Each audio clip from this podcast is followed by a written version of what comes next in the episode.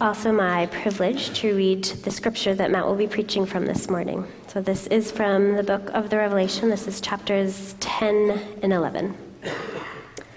Then I saw another mighty angel coming down from heaven, wrapped in a cloud, with a rainbow over his head.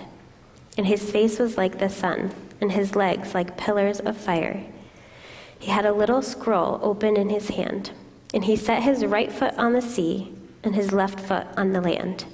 And he called out with a loud voice, like a lion roaring. When he called out, the seven thunders sounded. And when the seven thunders had sounded, I was about to write. But I heard a voice from heaven saying, Seal up what the seven thunders have said, and do not write it down. And the angel whom I saw standing on the sea and on the land raised his right hand to heaven, and swore by him who lives forever and ever who created heaven and what is in it, the earth and what is in it, and the sea and what is in it, that there would be no more delay, but that in the days of the trumpet call to be sounded by the seventh angel, the mystery of God would be fulfilled, just as he announced to his servants, the prophets. Then the voice that I had heard from heaven spoke to me again, saying, Go, take the scroll that is open in the hand of the angel who is standing on the sea and on the land. So I went to the angel and told him to give me the little scroll. And he said to me, Take and eat it. It will make your stomach bitter, but in your mouth it will be sweet as honey. And I took the little scroll from the hand of the angel and ate it. It was sweet as honey in my mouth, but when I had eaten it, my stomach was made bitter. And I was told, You must again prophesy about many peoples and nations and languages and kings. Then I was giving, given a measuring rod like a staff, and I was told, Rise and measure the temple of God and the altar and those who worship there, but do not measure the court outside the temple. Leave that out, for it is given over to the nations, and they will trample the holy city for 42 months. And I will grant authority to my two witnesses, and they will prophesy for 1,260 days, clothed in sackcloth. These are the two olive trees and the two lampstands that stand before the Lord of the earth. And if anyone would harm them, fire pours from their mouth and consumes their foes. If anyone would harm them, this is how he is doomed to be killed. They have the power to shut the sky, that no rain may fall during the days of their prophesying. And they have power over the waters to turn them into blood, and to strike the earth with every kind of plague, as often as they desire. And when they have finished their testimony, the beast that rises from the bottomless pit will make war on them and conquer them and kill them. And their dead bodies will lie in the street of the great city that symbolically is called Sodom and Egypt, where their Lord was crucified. For three and a half days, some of the peoples and tribes and languages and nations will gaze at their dead bodies and refuse to let them be placed in a tomb and those who dwell on the earth will rejoice over them and make merry and exchange presents, because these two prophets had been a torment to those who dwell on the earth. But after the three and a half days, a breath of life from God entered them, and they stood up on their feet, and great fear fell on those who saw them. Then they heard a loud voice from heaven saying to them, Come up here. And they went up to heaven in a cloud. And their enemies watched them and at that hour, there was a great earthquake, and a tenth of the city fell. 7,000 people were killed in the earthquake, and the rest were terrified and gave glory to the God of heaven. The second woe had passed. Behold, the third woe is soon to come. Then the seventh angel blew his trumpet, and there were loud voices in heaven saying, The kingdom of the world has become the kingdom of our Lord and of his Christ, and he shall reign forever and ever. And the 24 elders who sit on their thrones before God fell on their faces and worshiped God, saying, We give thanks to you, Lord God Almighty, who is and who was, for you have taken your great power and begun to reign. The nations raged, but your wrath came, in the time for the dead to be judged, and for rewarding your servants, the prophets and saints, and those who fear your name, both small and great, and for destroying the destroyers of the earth. Then God's temple in heaven was opened, and the ark of his covenant was seen within his temple. There were flashes of lightning, rumblings, peals of thunder, an earthquake, and heavy hail. This is the word of the Lord. Thanks, Mick. It's all totally clear, right? We're good. No need for rhetoric today. Jesus was more than happy in giving this vision to John to zoom in and out. We're given the king's perspective both on the world as it is and especially the world after Jesus has come and, and taught and died and risen from the dead and before he returns to make all things new.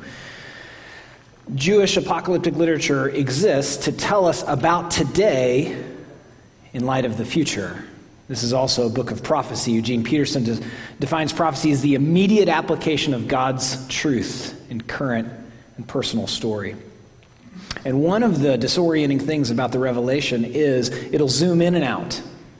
It does not have an interest in a sequence of time. In terms of the book, things happen multiple times. I believe chapters 10 and 11 are happening in between the breaking of the sixth and seventh seal from chapter 6 in between the blowing of the sixth and seventh trumpets from chapters 8 and 9, and now 10 and 11. So, John is given another scroll. Perhaps you remember from chapters 4 and 5, or you remember singing about it, which we did multiple times today. Thank you for those of you who led us in that. That the Lamb is given a scroll. John is given another scroll, a little scroll, apparently an edible scroll. If you're familiar with the Bible, you know this isn't the first time that someone has been asked to eat a scroll.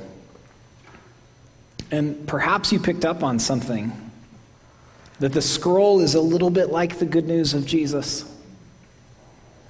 So sweet as we realize that we're loved by God.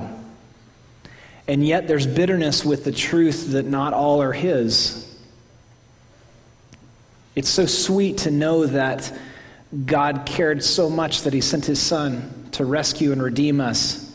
And it is so bitter to be able to call what is evil evil, isn't it? If we could rationalize evil, perhaps it would be less grievous than the truth, which is the world is not as it should be. One of the problems with turning the book of Revelation into a code book is we miss, among other things, our agency in the world, our role as followers of Christ. When we separate from our questions about when and what will it look like from our perspective, what we see is that from his perspective, we are drawn into such a profound role as his followers. From the king's perspective, your lives are lives of light and justice, speaking God's law and mercy, His truth and His grace to your own hearts and to the neighborhoods He's put you in and the places He has put you. The gospel is grace and truth. The gospel is faith in Christ and action. The gospel is love that is neither enabling nor without truth. It is full of both affection and mercy. The gospel calls us to great hope, but it is also clear that sin and evil will be judged. The gospel is full of both law and mercy. The scroll that John eats is the gospel. And it is for him like it is for us. So sweet to know that we are loved and reconciled to Christ because of his work, reconciled to God because of the work of Christ. And yet we think of those that do not know Jesus and are grieved. We see the destruction of the world and men and women harming one another, and it is bitter to our stomachs. John is given another scroll and he's told to stop writing. I don't know how many of you had to read The Wasteland in college, or got, I should say, got to read The Wasteland in college. Perhaps the most famous poem of the 20th century, and this is one of the sections of it. I wonder if it was percolating in your mind, like, where did I hear that before? What the thunder said. It's one of the headings, the fourth, I believe, heading of the Wasteland. Is that right? Fourth heading, fifth heading. A couple of poets in the room, nervous. And what I love about mentioning that is um, it's important for us to notice what we don't know. The whole chapter of the Revelation, not a whole chapter, part of a chapter of the Revelation designed to remind us we're not going to know everything. Some of you have been around the block and you're relatively mature in this life, and you have begun to rest in the fact that there are a lot of things we're not going to know. One of the reasons The Wasteland is such a profound poem is uh, T.S. Eliot's contemporary of the time, Ezra Pound, literally took the manuscript of the poem and a pair of scissors. Did you learn this in school and you've forgotten and now I'm reminding you? And you're like, why am I in English class today? He literally cut out whole sections of the poem, which created an almost apocalypticness, an apocalyptic element to the poem. But the reason it works is we know that we don't know everything. And so when everything is explained, especially in a poem, or in an image or a vision, it's actually less profound. So John heard something and he saw something, and the angel told him not to write it down. We simply will not know everything. We simply will not know what it will look like from our perspective when these things happen. Remember, the, the revelation is the king's perspective, both on our life now and our life now in light of the future. And many things that have already come to place have already happened, say it that way. And many things that have not yet happened. And chapter 10 is a gentle but firm reminder we will not know what the thunder said. Throughout the Bible, we are invited into this kind of tension. Throughout scriptures, we're given incredible detail about some things, and then not very much detail about other things. And many of us if we could talk with those writers, would say, Would you say a little more about this thing? And you know what? I didn't need as many genealogies. It's fine. Although the genealogies are actually delightful if we realize what they're there for. I think what John heard and saw was something about the collision of God's mercy and his judgment. But what's most important for us to notice is the angel said, Don't write it down. As a reminder, we will not the, the, revelation does not invite us to understand as much as it invites us to experience the vision that God gave to John to then circulate to these seven churches and then to us. John is given another scroll and told to stop writing. So we don't know what the thunder said. And that's okay. As the witnesses prophesy, and you're excited about the witnesses because we can picture most of chapter 11, can't we? In an age of television, we can picture them lying there dead for three and a half days. And some are celebrating. And it's horrific. And yet the cameras continue on day two and three. And then halfway through day three, they come back to life.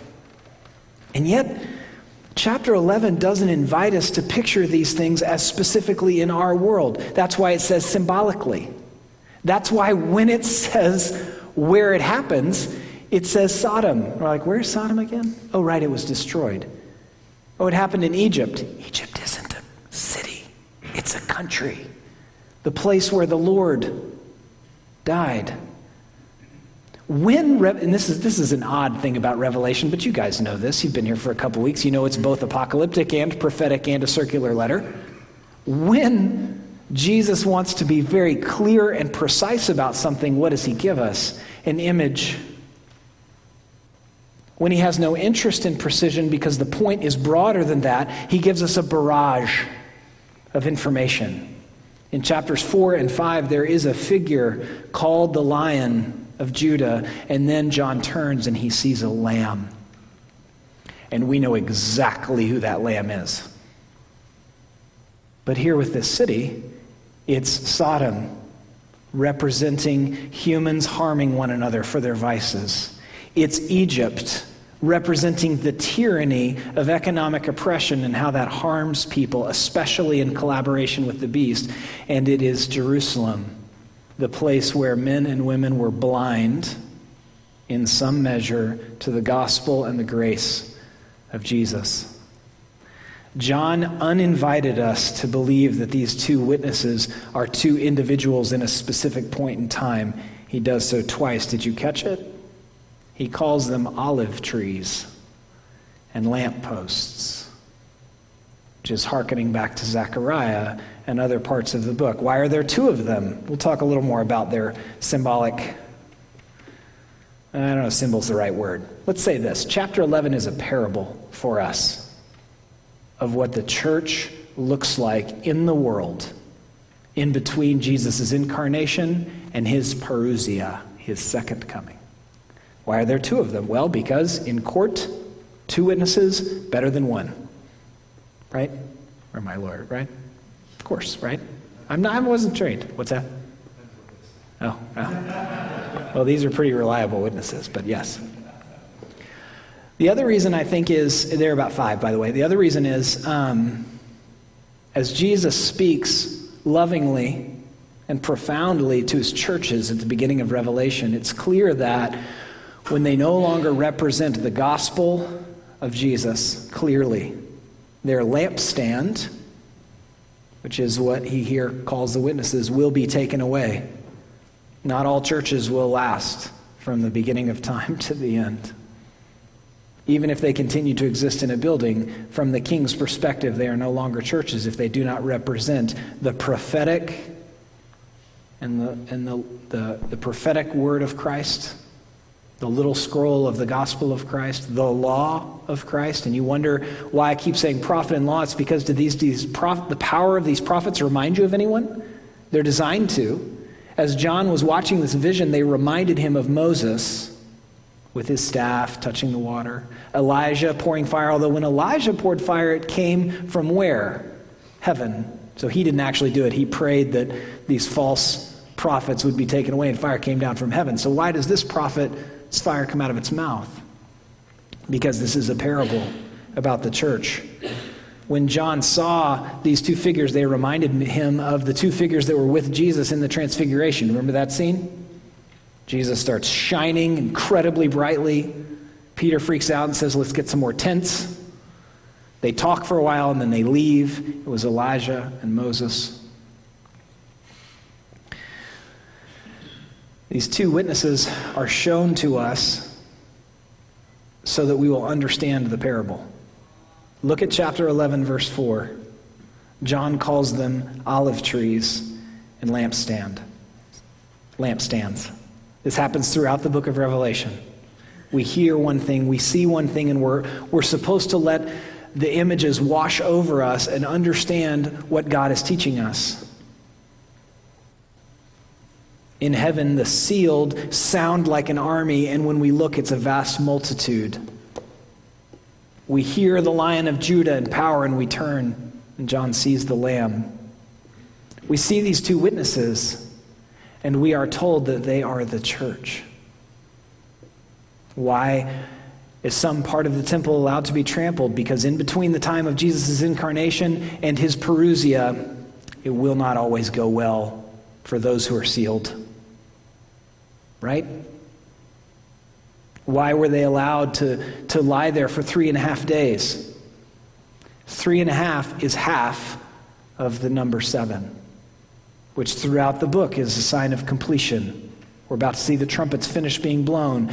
This is the church speaking grace and truth to the world. This is why some people interpret the book of Revelation, and especially chapter 20, as have already happened. Not the whole book, but parts of it have already happened. And they would say the millennium has already happened in a sense. And those of you that are familiar with the book, you're like, I'm not even positive what that means. And some of the best theologians I've ever seen really won't even take a stand on it because it's not the point of the book. If the witnesses are not two individuals, but a parable about the church, which I believe is what John is saying when he invites us to that reading of it by calling them lampstands and olive trees, then we don't know when the church died. Maybe it's already happened. Maybe it's already been brought back to life. And the reason this is so important for us to understand is if you read chapter 6 and chapter 8 and chapter 9 and even sections of chapter 11 where these horrific things happen in the world and the things happen among other reasons that women and men might repent, and they don't, do you notice in chapter 11 that some do? earthquakes, hail, locusts do not bring men and women to repentance. But when we sacrificially love neighbor and learn how to speak the words of the love of Christ to our friends, the power is immense. And according to the book of Revelation, it is far more powerful when the church acts like the church than when there is a natural disaster or three. Jesus is given another scroll and told to stop. John, John is given another scroll and told to stop writing as the witnesses prophesy and the nations strike them down. According to chapter 11, it's the beast that strikes them down, and yet the nations are participating with that. And, but did you notice that it's some? Some of the people are cheering that the, that the witnesses have died. This is a parable describing the church. Everywhere that the church of Jesus Christ exists, amidst those who are blind to the message, Jerusalem, amidst abusive vice and sin, Sodom, amidst the tyranny of economic and political forces that team up with the beast and with sin and harm, the church steps in, oftentimes sacrificially, literally sacrificially. Other times, speaking truth to power, mercy to power, light to darkness.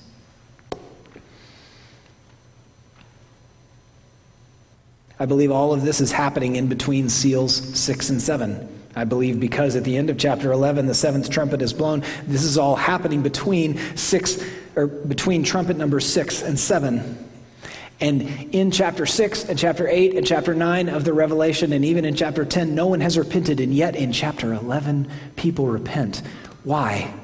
Because the bride of Christ sacrificially loves where it is around the world. They speak the truth of Christ to the world and are oftentimes punished by death for that.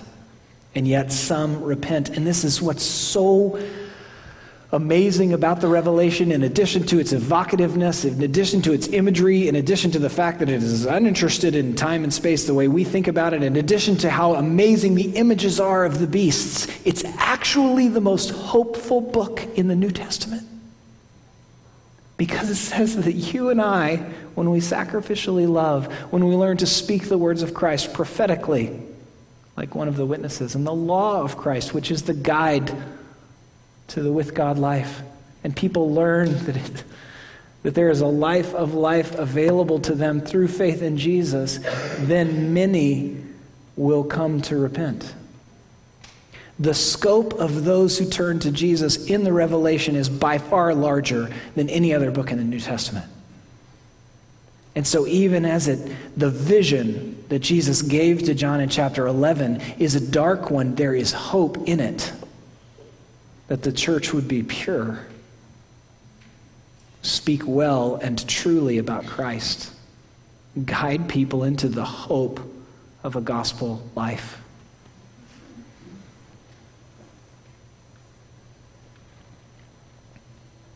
I have mentioned before in other sermon series, I think the most humbling part of the gospel of Jesus is exemplified in Acts chapter 1 when the risen Christ is with his disciples and they say, Are you going to now restore the kingdom? And Jesus says, No, I'm going to go. You take care of it. Chapter 11 of the Revelation is a parable giving us an image of us custodying. That was not the right word for that moment of us being the church in between the time that Jesus has come and before he returns to set all things to rights. It is such a hopeful text. The Turkish Christians who were listening to this would have immediately seen the way the power was being contrasted with the power of Rome. And we have to do a little bit more work than they do because look at our wonderful space to worship in. We have to do a little bit more work because Political powers, are, there are a lot more of them than there were at the time. The Roman Empire was over so much of this, and yet those things are affected by the beasts of economic and political power in conjunction with Satan. And yet the church is to be, the, is to be a light because of the light of Christ. And her work is powerful and lasting in ways that the most powerful governments in the history of the world will not have power because they cannot seal anyone for God eternally. Yet Jesus can, and he does. Through us. Through our imperfect Christian lives in our places of business, through our imperfect Christian lives in the families that we find ourselves in, and through our imperfect Christian lives in our neighborhoods.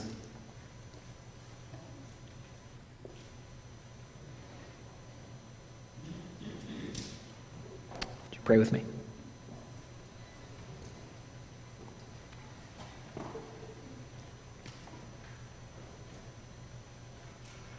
Father in heaven, would you give us the assurance of your love that comes with being your follower, trusting you, and through receiving your pursuing love? Would you help us to see all the hope of us receiving the gospel the way that John did in chapter 10? and sacrificially loving and speaking of your truth in the places we find ourselves in chapter 11. Lord, would you renew us for your service? Would you grant us peace in our hearts as we see the wreckage all around us of sin and death? If you are not going to return right this moment, Lord, strengthen us to be your church. Purify us, heal us and enable us to move back to the places you've placed us as your agents of love and peace, reconciliation, and justice. Amen.